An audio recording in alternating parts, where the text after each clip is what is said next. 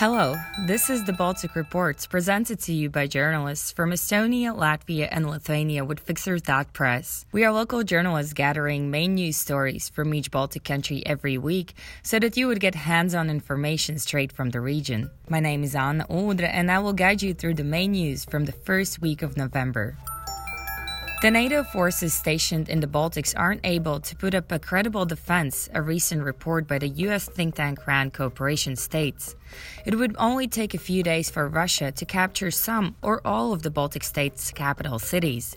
To make it clear, according to the Brookings Institution, there are around 35,000 NATO troops in the Baltics, but Russia has well over 100,000 of its own just across the border. The RAND Corporation advises NATO to improve its capabilities in and near the Baltics and discusses whether modernized nuclear options should be on the table too. The statement that Russia could invade the Baltics in a few days is nothing new, but using nuclear to deter Russia is a recent idea. This would bring the world back into the worst decades of the Cold War's arms race. RAND Corporation has advised the Baltics before to prepare for a guerrilla warfare. Besides, there have been many people declaring that the Baltics will be the next targets after Ukraine. So the report does not make any groundbreaking statements. Still, last week Bloomberg reported that the possibility of nuclear escalation in a conflict between NATO and Russia over the Baltic region is higher than one might imagine. French President Macron reacted saying that Europe will need to try to find common ground with its eastern neighbor. Not doing so would be a huge mistake. It is important to add that more than half of the funding to RAND Corporation comes directly from the army, which is often intertwined with weapon producers. For the Estonia's defense minister Jüri Luik, the whole situation looks overdramaticized. This week in Estonia. Besides milk, whey, fish and poultry, or in other words meat from birds, Estonia is looking into exporting beef and other types of fish to Chinese market.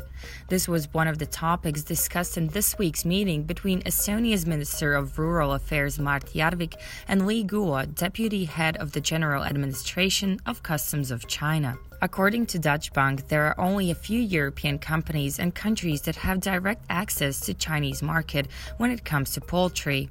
Besides Poland, Russia and France, Estonia is one of them since last year.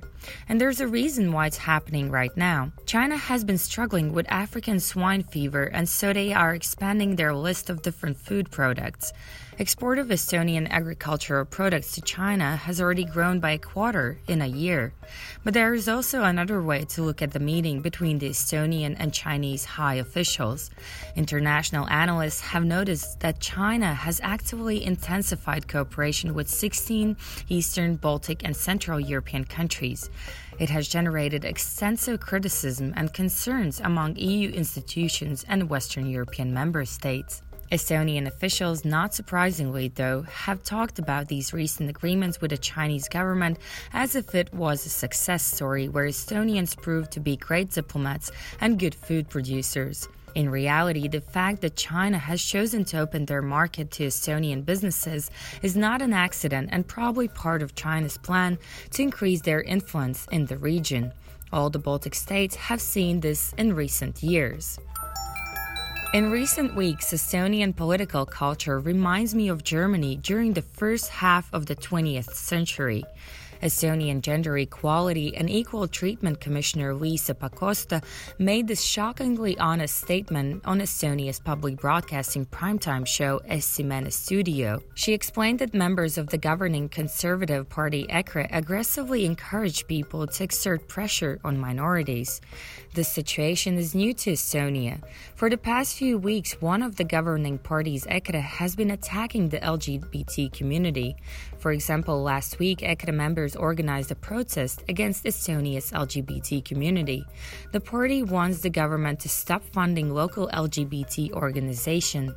Also, a foundation for the protection of the family and tradition, a self-proclaimed traditional family rights pressure group, has started many public petitions to stop funding the LGBT organization. The Institute of Society Studies that claims to be just a research center even made a poll on whether Estonia should keep funding it, even though the organization does not receive regularly state funding but has to apply for the money based on projects. Estonia saw many quite progressive steps in recent years. For example, same-sex couples can register their partnership in Estonia, which makes it the only Eastern European country where you can do that.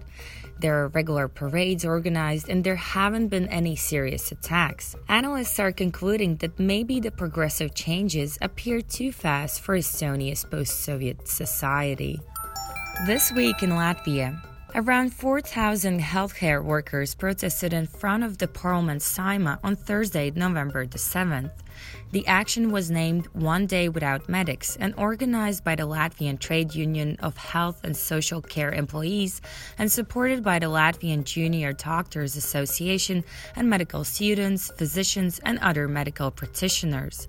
Protesters indicated that the fight is not about their wages, but the state of healthcare in Latvia in general, chanting "Health for Latvia." They all came out because before the formation of the current government, the parliament promised and even defined in law that the budget increase for salaries in the industry would be 120 million euros in 2020. But instead, the industry received an increase of almost 3 times less than promised.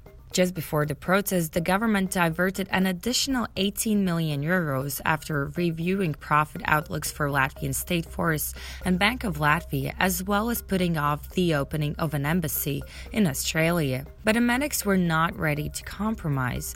Latvia spends 3% less of its GDP on healthcare compared to the average spending in Europe, and every 5th Latvian medical student continues their profession in other countries with better pay, work environment, and professional growth conditions. More protests are to follow, and if additional funding is not received, they will call for dissemination of the parliament. One of the highest-profile trials in Latvian history happened on November 4th. Central Bank Governor and European Central Bank Governing Council member Ilmars Rimševičs appeared in court alongside with Latvian businessman Maris Martinsons. Both men are facing charges of corruption and money laundering, but Latvia's court system is notoriously slow and indecisive when it comes to cases involving high-profile figures and corruption allegations.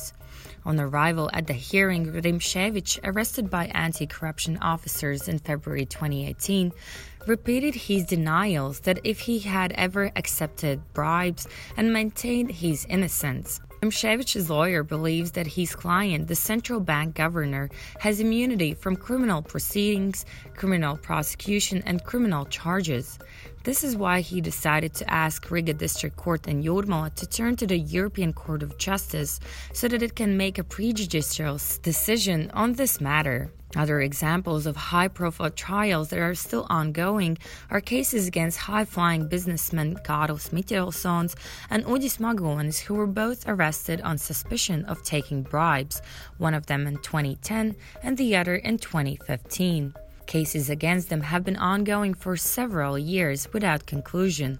The most notorious case of all, involving Ventspils mayor and Greens and Farmers Union well-known figure Ivars Lembergs, is now comfortably moving into its second decade.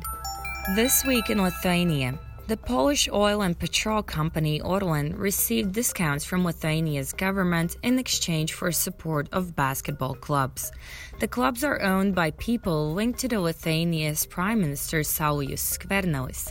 This is what the 15min.lt has recently reported. Lithuanian branch of Poland's state-controlled oil refining and petrol retailing giant is enjoying the smaller railway freight rates and has favorable conditions in the state electricity reserve auctions in Lithuania. For this, Orlen financially supported the Ritas and Lietkabelis basketball clubs, as well as the Regional Basketball League. All these organizations are owned by the business people allegedly connected to the Prime Minister Skvernelis. This would make it the biggest corruption case in decades, also involving the highest government officials of 2 states. Skvernelis had held unannounced meetings with Polish politicians earlier this year. Subsequently, he received the Man of the Year award at the Polish Krynica Economic Forum. In September, Skvernelis also initiated the nomination of Jarosław Kaczyński, the leader of Poland's Conservative Law and Justice Party, for a top Lithuanian state award. After the report was published, Skvernelis has cynically denied that the Lithuanian government granted controversial concessions to Poland's oil group Orlen and rejected the news as deliberate lies. The UN is about to criticize Lithuania for how the government is handling discrimination of women. The Lithuania's periodic report was presented at the UN Committee on Elimination of Discrimination against Women on October 31st.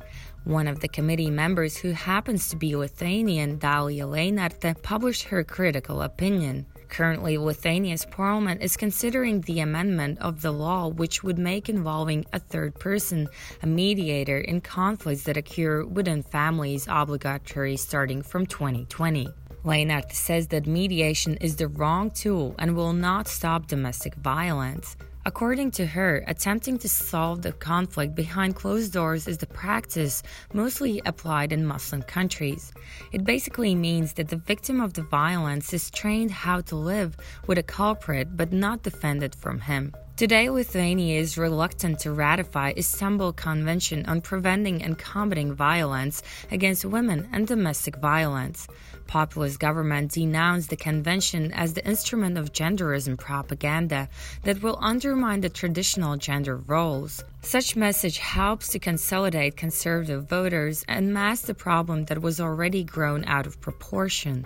Around 80% of appeals to police about the domestic violence do not reach the pre-trial investigation.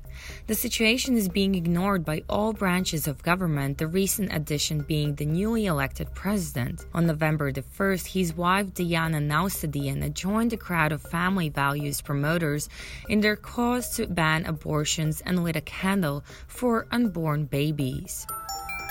These were the main news stories from the Baltics on the first week of November 2019. If you have any suggestions or tips, don't hesitate to reach out to us through team@Fixer.press. Thank you for listening. Until next week.